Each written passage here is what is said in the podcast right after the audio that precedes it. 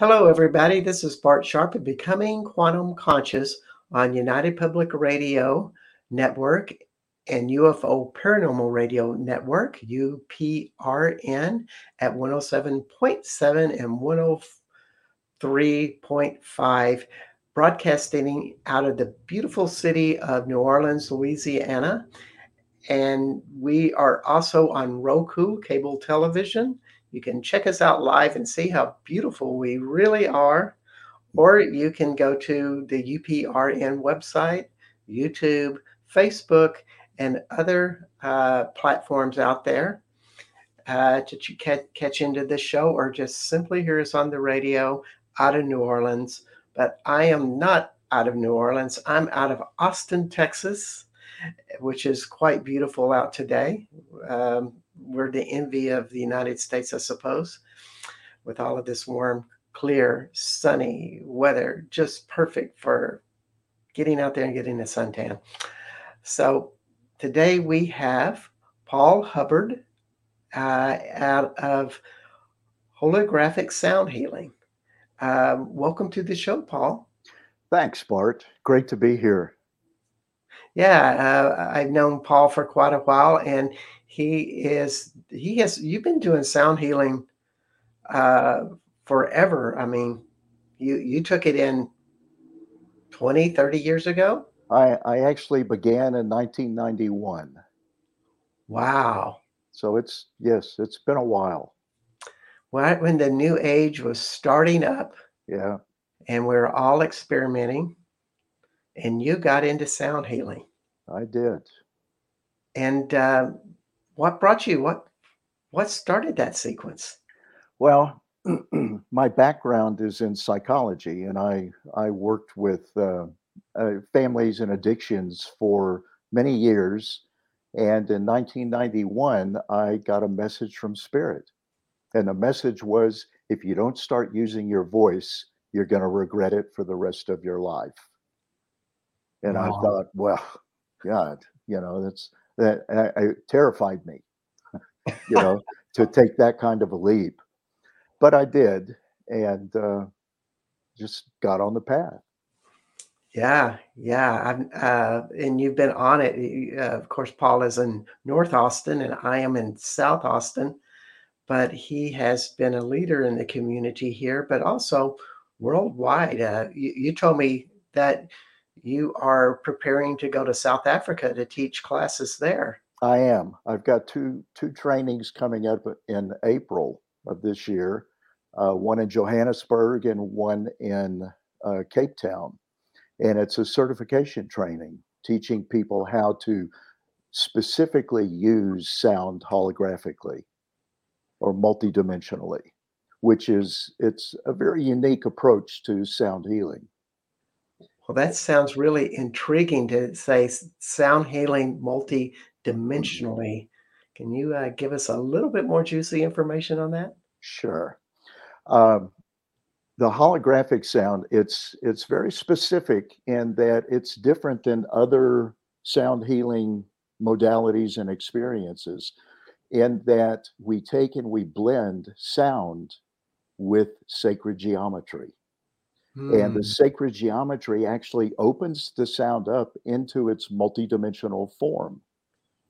And so in doing that, we hit every level of consciousness. Nothing's left unturned. So it's extremely powerful, and it's actually been around for a long time, but has been underground until around 1999. And that's when it resurfaced.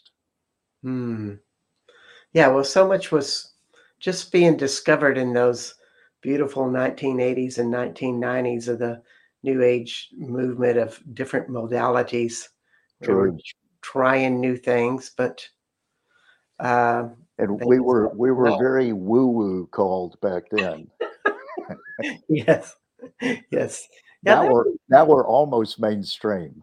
Exactly. I never hear the millennials in Austin talk about woo-woo. It doesn't seem to be part of their vocabulary. No, they got to skip over that one.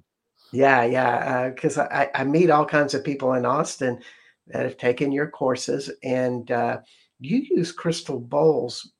I do. For years. I do. And see, one of the beauties is that in the holographic sound, I teach about using the voice for healing purpose, along with the geometries. And the thing about the voice is that it's the most powerful instrument that we have available to us. I mean, there's virtually no limitation as to what we can do. It's a living instrument. And that's the beauty also of the crystal bowls, is that they're living energies. It's a living instrument because the crystal, it grows, it shifts, it changes. And wow. That's we can't, not that you can apply the holographic sound utilizing any instrument, but these two are top of the list, either the voice or the crystal bowls or a blend of both. Wow. And when you talk about your sacred geometry, do you put sacred geometry underneath the bowls, or is it behind you like in a big diagram? How does that work? Well, Bart, you'll have to come to the workshop to find that out. Oh, okay. Now, it's more than that. I mean, that's something that you can do, but it's also a visualization of specific geometries, and then adding the sound into that vision and into that matrix of energy. Hmm. Okay. Well, should I sign you up? I need to. I'm starting to get more into the sound healing. Yeah. But I've been using 2 new forks. Uh-huh. And they're really great. I like them. There's benefits with that, but with the crystal bowls, there's a lot of technique in it that, there's a big difference between someone that's done it for a long time. I have a friend in France. I want to give her a perk, Michaela O'Driscoll out of Keyon, France. She's a nice English woman. She's been on the show. She's also a naturopathic doctor. That's where she comes on. She's like, you can ask the doc any health questions. I'll be bringing her back in April or May when I'm in France. However, the artistry in playing the bowls is just amazing to behold. Well, thanks. And there are techniques to using the bowls. You can simply start out and just gonging the bowls, or dinging them, or gently playing them, and but there's so many different nuances that you can use to create different aspects of the sound. And again, blending. I tell you, there's nothing like taking and utilizing the voice and then blending the bowls into it, or vice versa, beginning with the bowls and then blending the voice into the collaboration with the crystal bowls, because they work beautifully together. Mm, they do. Before we go on, I just want to invite people, if you have questions for Dr. Paul, Paul is a doctor, a PhD, and I did not announce him that away. It's okay. But please bring him up. This guy has been doing sound healing, sound work, teaching classes, selling bowls, doing performances forever. As long as he was a seasoned pro when I met him 20 years ago. Guy's been around the block. We won't say how long he's been around the block, but we'll just say he's been around the block. And same for you, Bart. Yeah, we don't talk about that. No. So there's one thing, I do shamanic work. And as I have explored deeper into this journey, it always seems like my voice is so important and that that's the deep things inside of my sacral knowledge, like knowledge that I intuitively know about the world, vibrational knowledge that when the vibration gets activated, a different form of wisdom starts to come into my voice and my healing energies start to change. And it always seems to come around my voice. Yeah. Like in my throat area energetically. And when I muscle test this, there just seems to be this connection. Yeah. Any thoughts about how that experience is for you? Well, so many people are, when it comes to the throat, so many people are blocked there. And my experience, that much of that is coming from past life, you know, because back, you know, hundreds of years ago, and, you know, occasionally we may still see it, but particularly hundreds of years ago, you know, it's, you know, I know I've experienced past lives where I've lost my head, you know, I've been, do what? How pleasant. Oh, I know. Oh. I know. I mean, at least it's quick if they know what they're doing. But, you know, and had been persecuted in multiple ways over different lifetimes. And so what we do to protect ourselves in this lifetime is we place blocks in our throats, and it causes us to, it just protects us. It's an old fear in a current time. And the thing is that old fear is not, it's not realistic for this lifetime now. And so, you know, part of the work that I do as well is assisting people in dissolving whatever those blocks are so that they can begin to open up more and more. And a lot of times people will, in this lifetime, develop experiences where they continue to reinforce that blockage. You know, like I've run into people, men and women, where family members will criticize them for using their voice. You know, it's like, oh, please stop singing. That is terrible. You know, or as children are to be seen and not heard. Yes. You know, and all kinds of stuff like that. And that just reinforces those old blocks. It really reinforces the idea that you change the vibration in your thoughts and your, what you say do change, or it's open to change. Yeah. You still have to break the habit. Like if you're going to not be an alcoholic, you're going to no longer go through the refrigerator for a beer. Right. But it does open. You open that stuff up. Yeah.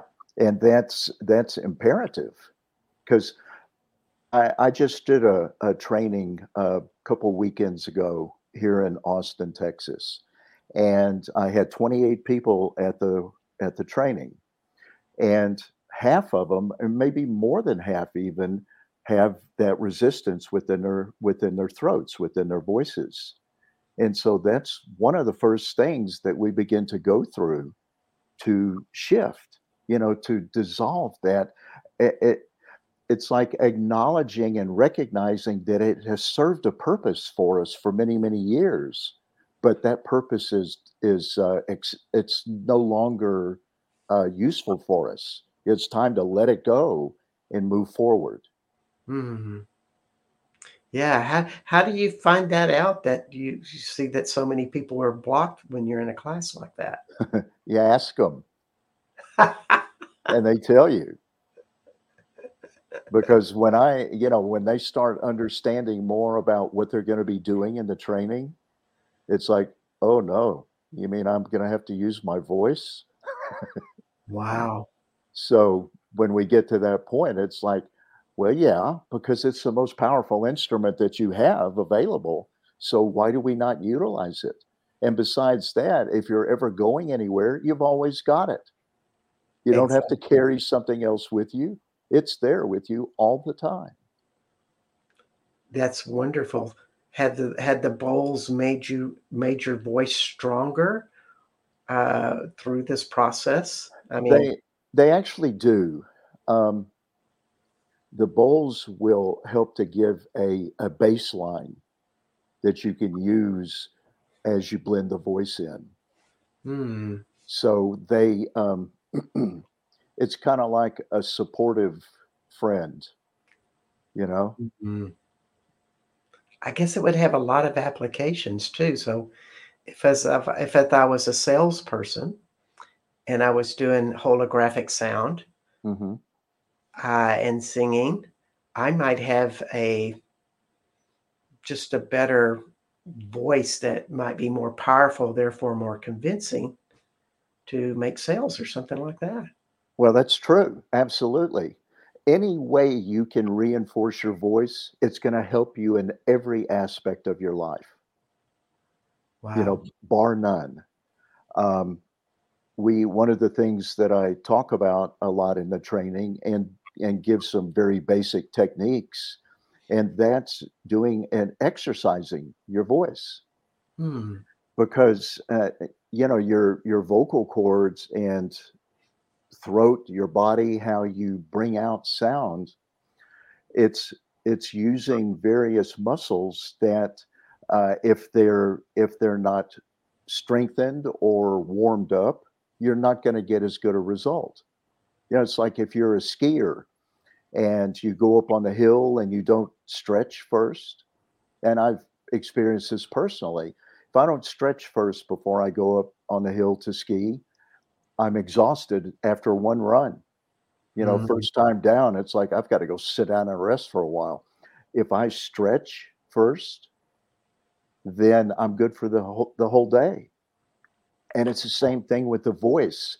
If we will warm the voice up and stretch those muscles out, and what's really beautiful about that is that we feel better about ourselves.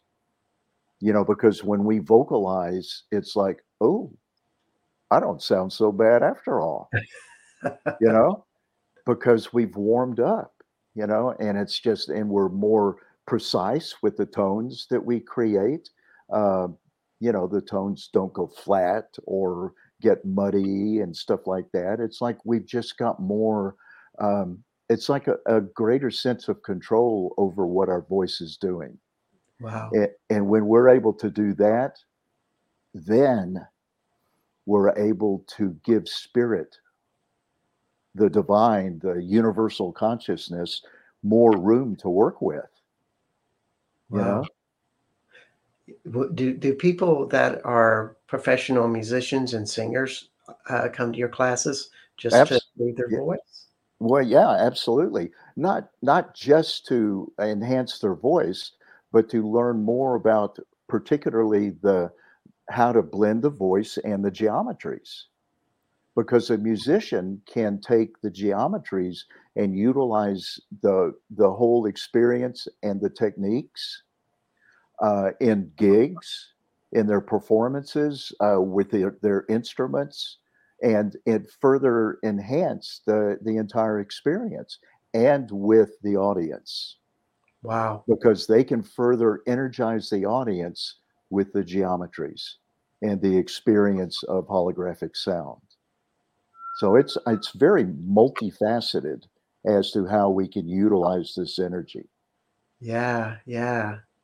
When I saw you, this is a few years ago, you were doing a performance in a church. Uh-huh. And you were summoning in angels. I was. And do. Still do. Still do. Those guys are helpful. You know, they're good. I also work with a group of masters, fifth dimensional beings known as the Hathors. Yes. And these are extraterrestrials. You may have talked about them in other shows or something, but these guys are amazing. You know, they're known as masters of sound and love. And they're in such pure, beautiful balance. And a little known, actually it's becoming more known now, but they were very revered in early Egypt I mean, there are many sculptings in Egypt in the temples of the Hathors, and the presence and their interaction with the other deities like Isis and Horus. And in fact, the goddess Hathor, who is, she's like a representative or the ambassador, in a sense, of the race of beings known as the Hathors. Mm. And that deity and Isis were like best friends, you know? Yes, yes. You know, I always had the feeling that they were more extraterrestrial as opposed to being a god or a goddess. Oh yeah, they are, definitely. It's a little misunderstanding, I think, in those early Egyptian days, that because they were so much more elevated than the average person, they looked upon them as gods or goddesses. But yeah, truly, they're extraterrestrials that have a sense of physical and spiritual technology far beyond what we understand. Yeah, yeah. And this is just so, it's beyond coincidental. You've been a tour guide for many, many years in Egypt. I have. Your sites. What is some of the evidence that you've seen with Egypt and sacred sites and healing? In 1999 is when I led my first group to Egypt, and it was pivotal because my return from that first trip, that's when and I've been working with these guys, the Hathors, for several years. But they really stepped out after that first trip to Egypt. And much of the holographic sound work was downloaded through them and through some of the other ascended masters and archangels. Wow. And that's where the holographic sound work came from, is through these guys, you know. So they kind of opened you up to this reality by being at these sites. Is that what you're saying? Absolutely. It was pivotal for me. And the sites, you know, people think they've gone to Cairo and see the pyramids and they've seen Egypt. Not at all. Mm-hmm. Not at all. And I'm sure you can understand that too with the work you do with Mary Magdalene. You know, it's like you go one place and you think you've experienced it, and it's like, no, no way. The temples are off the charts, phenomenal. I mean, the energy's there, the experience is there. That's where people really connect, is in the temples. And the trips, I always include a 4-day, 4-night cruise on the Nile. You know, wow. So we're cruising the Nile, and we dock every day and go out and visit different temples. And then we come back and we can assimilate some of our experience. And I always take a few crystal bowls with me, and we do sound meditations in the specific temples. And it's extraordinary. I mean, I guarantee, and I always tell this to everyone that goes on the trip, I guarantee you will have a transformation. I guarantee that the you that returns will not be the you that started out. Mm. You know, that you will be a new and different person when we return.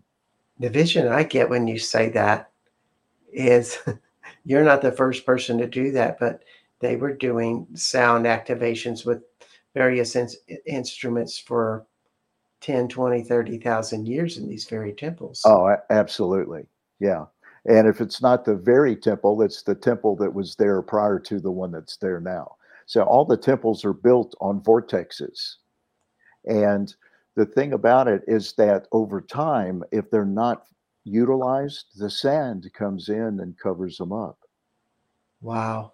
And then the next generation or generations of people that come in, they go to the vortex, and it just so happens there's a temple under the sand, and they build another one on top of it. This happened in a temple known as Abydos, And Abydos, originally, that particular temple, it was built by Ramses I, started by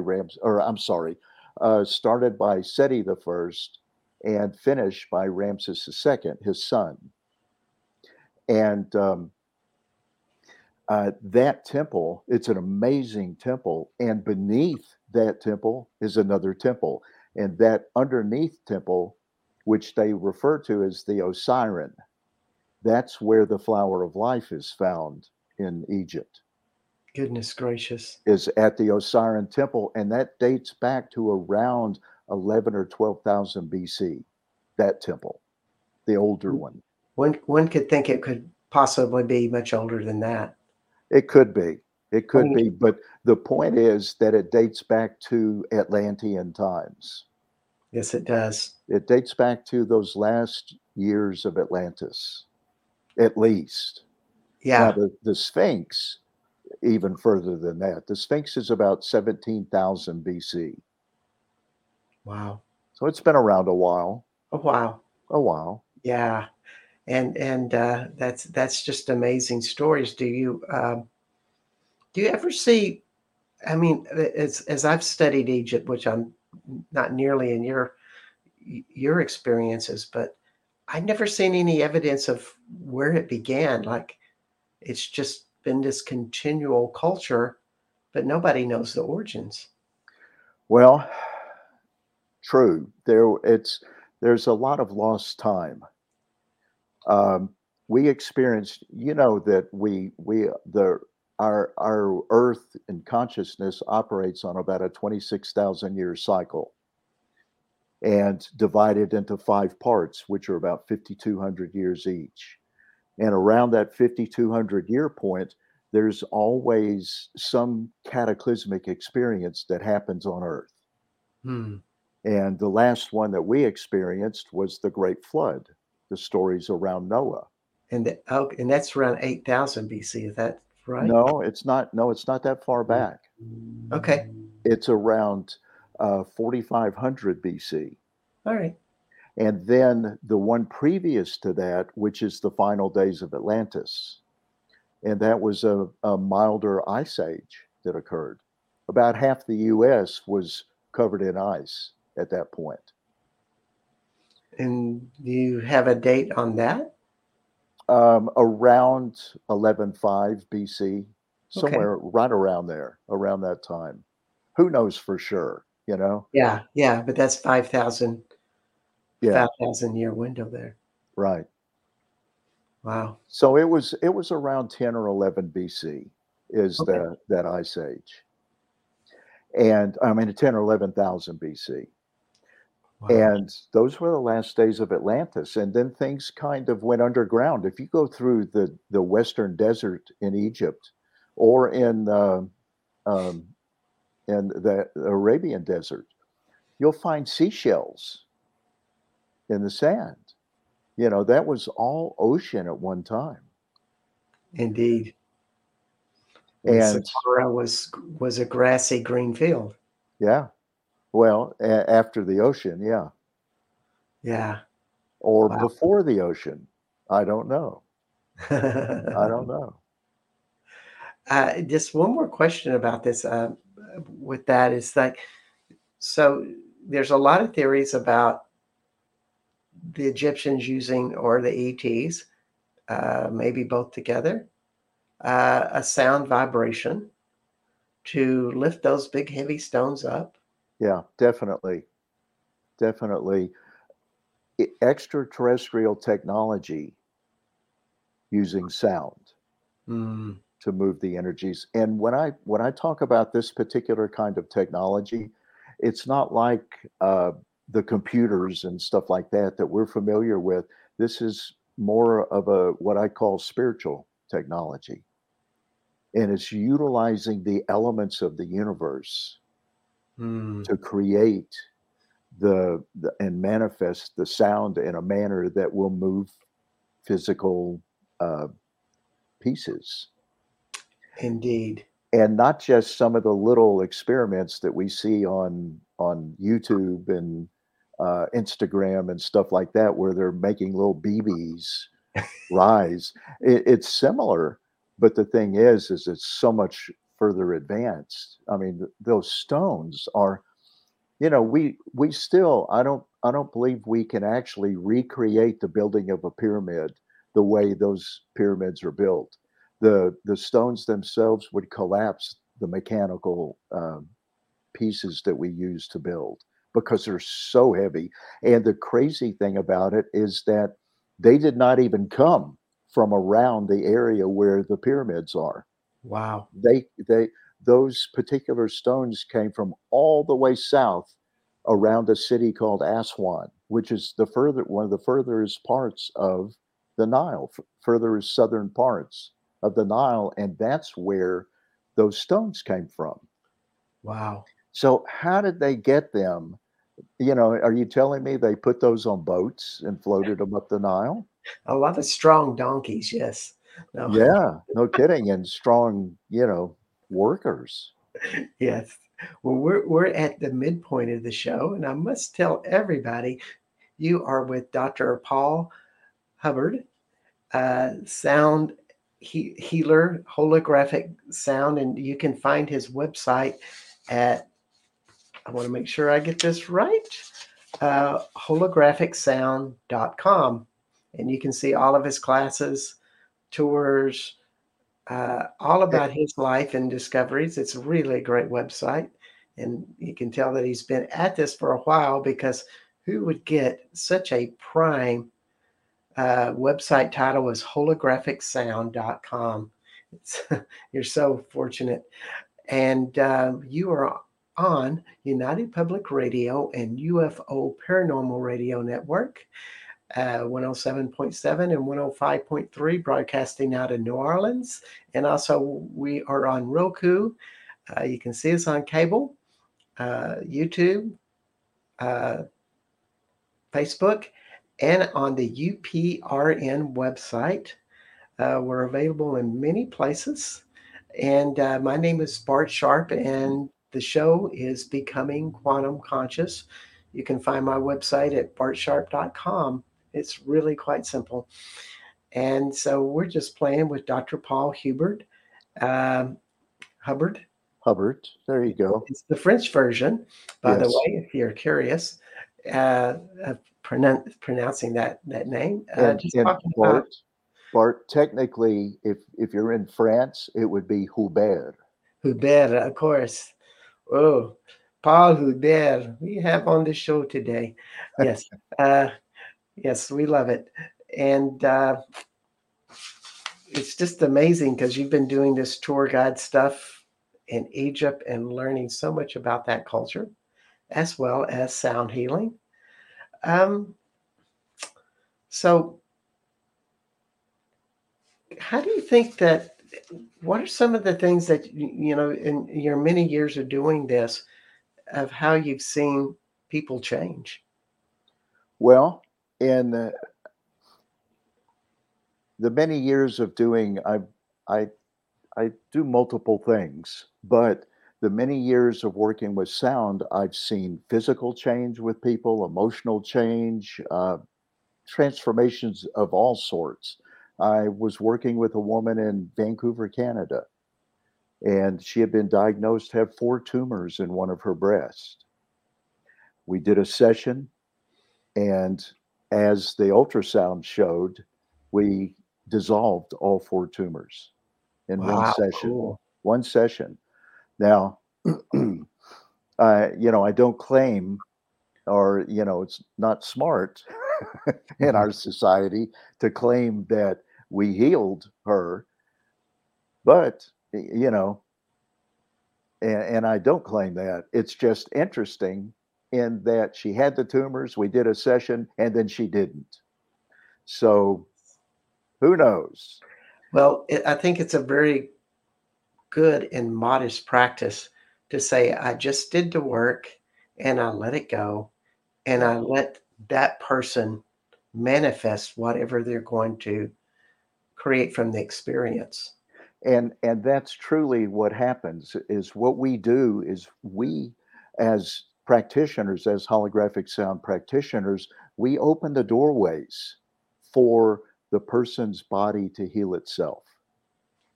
We remind it that it has those perfect vibrations, those perfect frequencies in its memory and its storehouse to call on to heal itself, whether it's physical or emotional. So we're not really healers. That's really it's an understandable term that we use, but it's not truly what happens. We just open it up and let spirit do the work. Yes. We're part of that transformation. And also, you've been doing this for quite a few years. Do you feel like you've become a bigger conduit of, you see more transformational changes just through your experience and continual practice? I feel like like anything, if you continue to practice, you tend to get better at it or have a better understanding of it.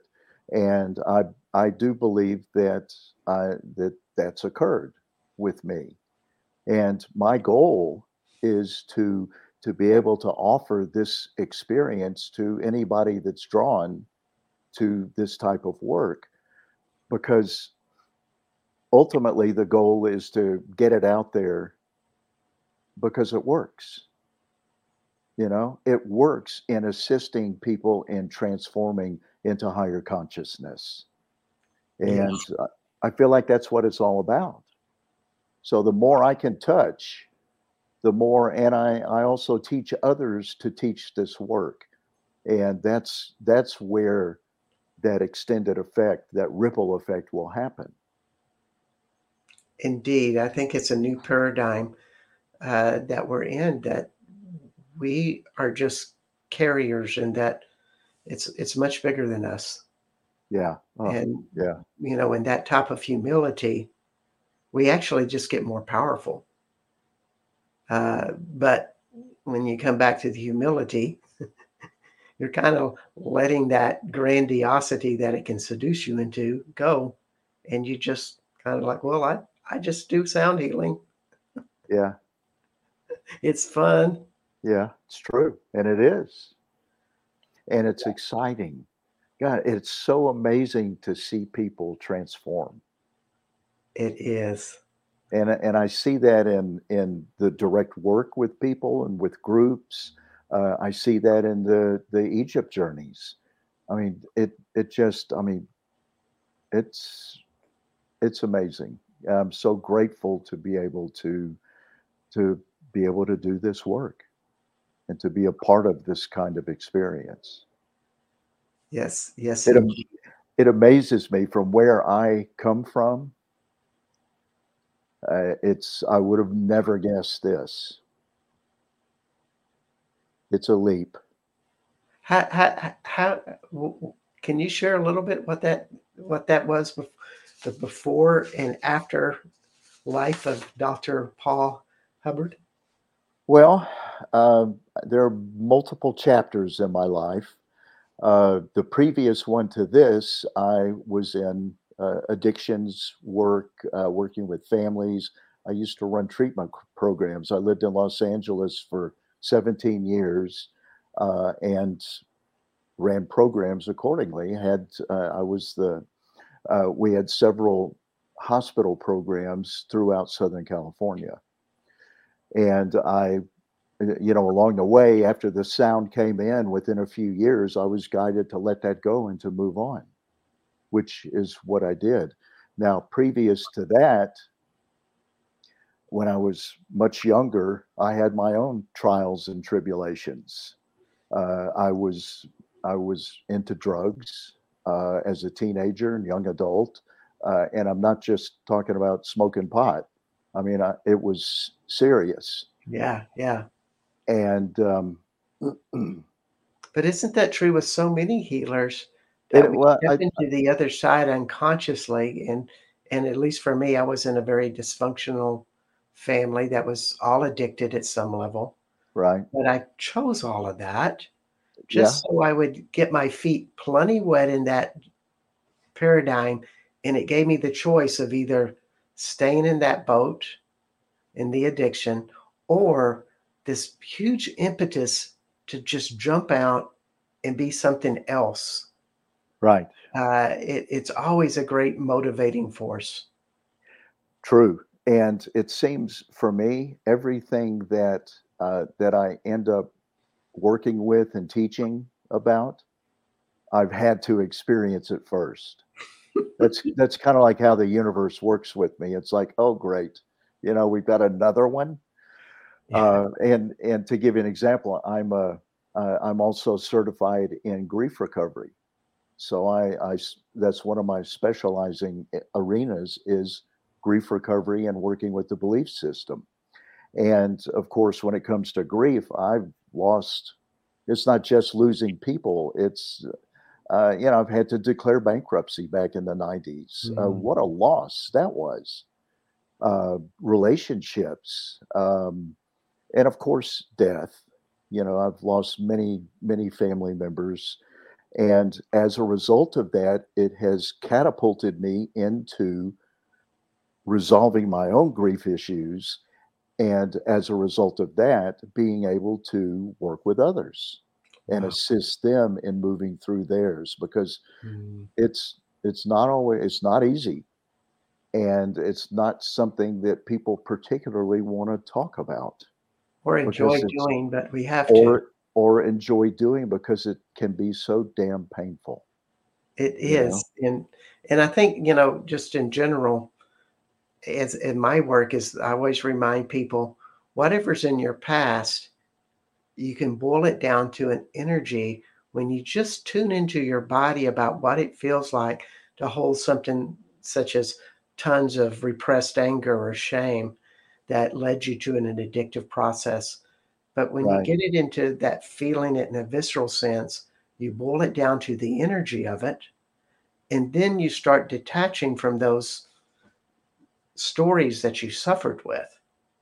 And that to me is the beauty of doing these newer tools, because they do that.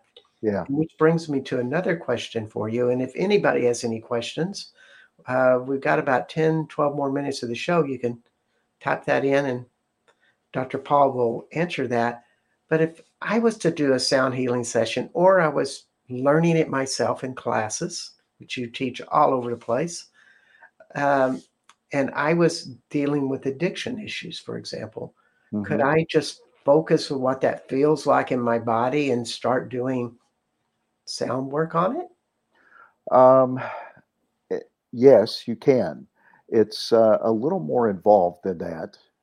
Because we want to identify more specifics, and in some cases, if someone has tried and they just can't seem to stay clean, then chances are there are some losses or traumas that preceded that laid the groundwork for the beliefs around addiction. See, addiction a lot of times is it's buffering the pain. You know, yes. It's just a way that we're dealing with our everyday life. Well said. And so, so you can't. Here's the beauty around all of that is that there's always something to gain from those experiences. While they may be painful and appear trapping, there's always something. Once we begin to transcend them or transform them, we've got a plethora of opportunity to learn and to experience and to shift our history. It doesn't change the details, but it changes the way that we look at the details. Indeed. And thank you, Tina Schmidt, for coming in. And I wanted to add to that concept. I think it takes us more, you know, when we think of the traumas and our repressed emotions, it always kind of intensifies our sympathetic nervous system. And I think things like meditation, sound healing, deep trauma work begin to teach us how to connect to our parasympathetic nervous system. And thus we start to relax into a deeper, higher evolved state of being.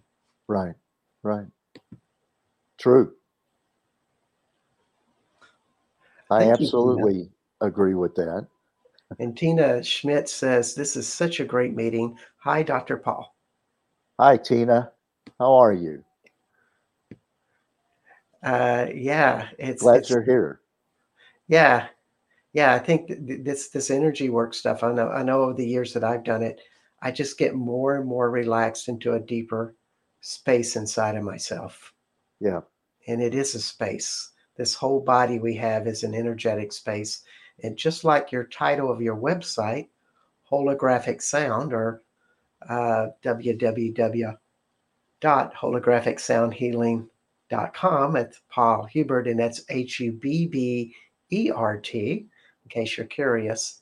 Okay, but let me back you up here. It's holographicsound.com. .com. Did I say something else? Well, I'm getting you too did. Excited. I was trying to remember my next thought while I was saying that, and now I can't remember my next thought. I'm sorry. That relaxed state, that's to me where you break into magic. Yeah. You break into this magical being that you truly are. And whenever I experience holographic sound, which is strangely enough more in France than in the United States, thanks to Michaela O'Driscoll and her sound classes. I rent a room from her, so she has like 15 bowls down in the living room and plays them regularly and for crowds. And she's on my tour list, or she does sound healing in my room, but they always drop me into such a deep state of relaxation, and something begins to emerge. Yeah. And here we have from April, my addiction was like me assimilating. I felt everyone could assume alcohol, and that's just how I felt about it. But I am sober for 8 years and one day. Wow. My last drink was January 29th, 2016. I just want my family that do consume that it's all about you. And if you want to have a good time or a bad time, I think it's all about you if you want to have a good time or a bad time. Mm-hmm. So true. And thank you. And having an experience like doing sound healing or energy work or meditation is a good time. You know, in recovery, I'm also a recovered addict, alcoholic, and have been for many, many years. If I tell you how many years, you'll begin to figure out how old I am. So, but I'll tell you, it's over 35 years. And the thing about in recovery, it's like we're able to stay clean and sober. And that's just the beginning. Then it's about learning how to live in that new state of being. And even in 12-step programs, it talks about venturing out into other aspects that will complement your sobriety. Yes. Like meditation, like sound healing. If you notice, a lot of the treatment programs these days, they're blending in equine therapy and sound healing now, and all kind of nature stuff. You know, it's not just about these steps anymore, although that is a powerful base, but there's so many other aspects that take us into higher levels of consciousness. Yes, and that's what it's all about. Just to clarify, you're talking about the 12 steps of AA, or Alcoholics Anonymous. I am. AA, NA, CA, any of the A's. And Al-Anon, which I have been a member of Al-Anon.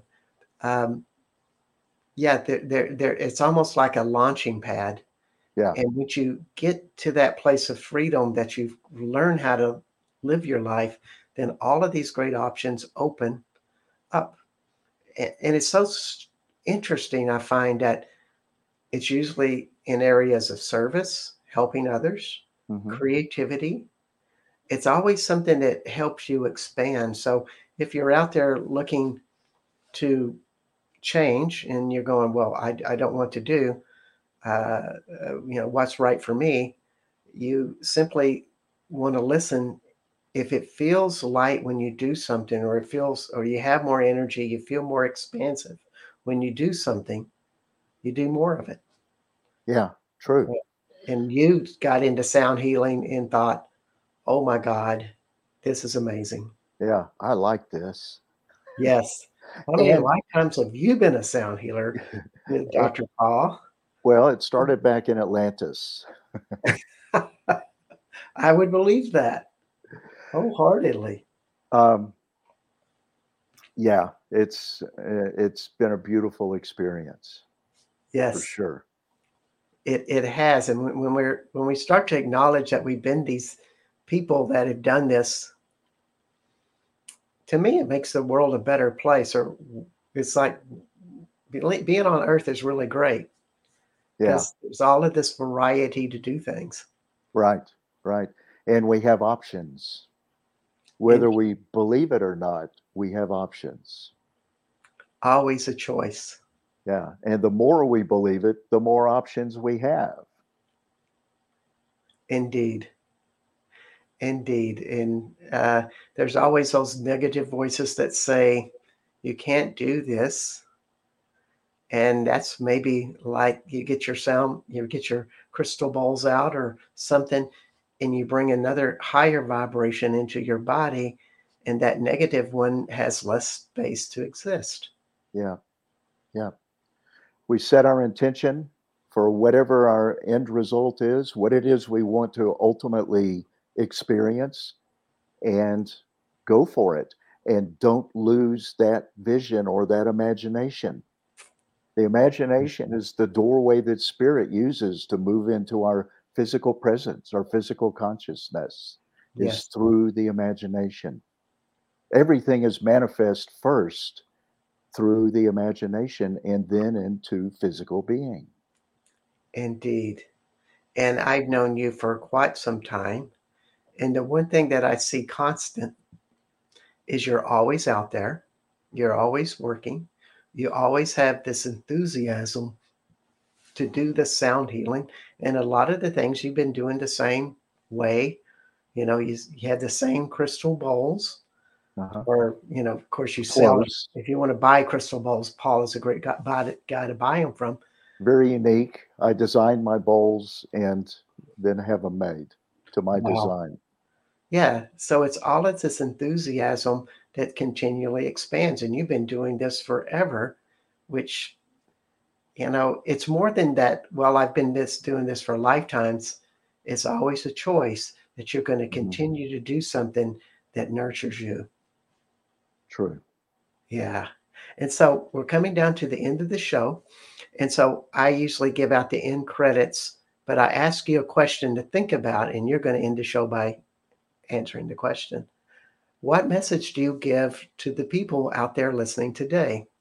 As just a final reminder. And while you think about that, I want to tell everybody that you are with Dr. Paul Hubbert. After all these years. I know I say it and then I read this and I go, no, it's not Hubbert, it's Hubbert. No, okay. It's not Hubbert, it's Hubbert. It's Hubbert, that's right. So you are with Dr. Paul Hubbert at holographicsound.com. And that's where you can find all of his great stuff. And you've spent this beautiful hour on Becoming Quantum Conscious. My name is Bart Sharp. You can find me at bartsharp.com or Mary Magdalene France Tours, which I have one more France tour in September. Otherwise, I'm booked. It's been a very wonderful summer with the tour business. Also, you are on United Public Radio Network and UFO Paranormal Radio Network on 107.7 and 105.3, broadcasting on YouTube, Facebook, and now Roku on cable television and on the UPRN websites all over the world. And thank you so much, Dr. Paul. And what parting words do you have for everybody? Well, first off, Bart, I want to thank you for having me on the show. It's been a wonderful experience, as always. My parting words are just realizing that you have a choice, that you are the master of the choices that you make, and know that God, Spirit, the universe will support you every step of the way. And just know that, and always intend for yourself the highest good, no matter what it is. And sometimes it's not always all that pleasant, you know, but the thing is transcending whatever that is will catapult you into your higher vibration. So indeed, just keep it up and do your very best to stay. Forgive when you need to forgive, and do your best to stay in balance and harmony and with as minimal judgment of others as possible. And always give yourself the gift to creating something cool in your life, whether it be holographic sound, shamanism, art, dance, having fun, being a great creator, loving others. Because you are the creator. Indeed. You are the creator of your reality. Wow. And the sooner you recognize that, the sooner you'll begin to experience and reap those benefits. Indeed. Thank you so much, Dr. Paul. And we'll see you next week with Shannon Gill with Aquarian Exposition. Are we there yet? Thank you so much, everybody. Bye-bye for now.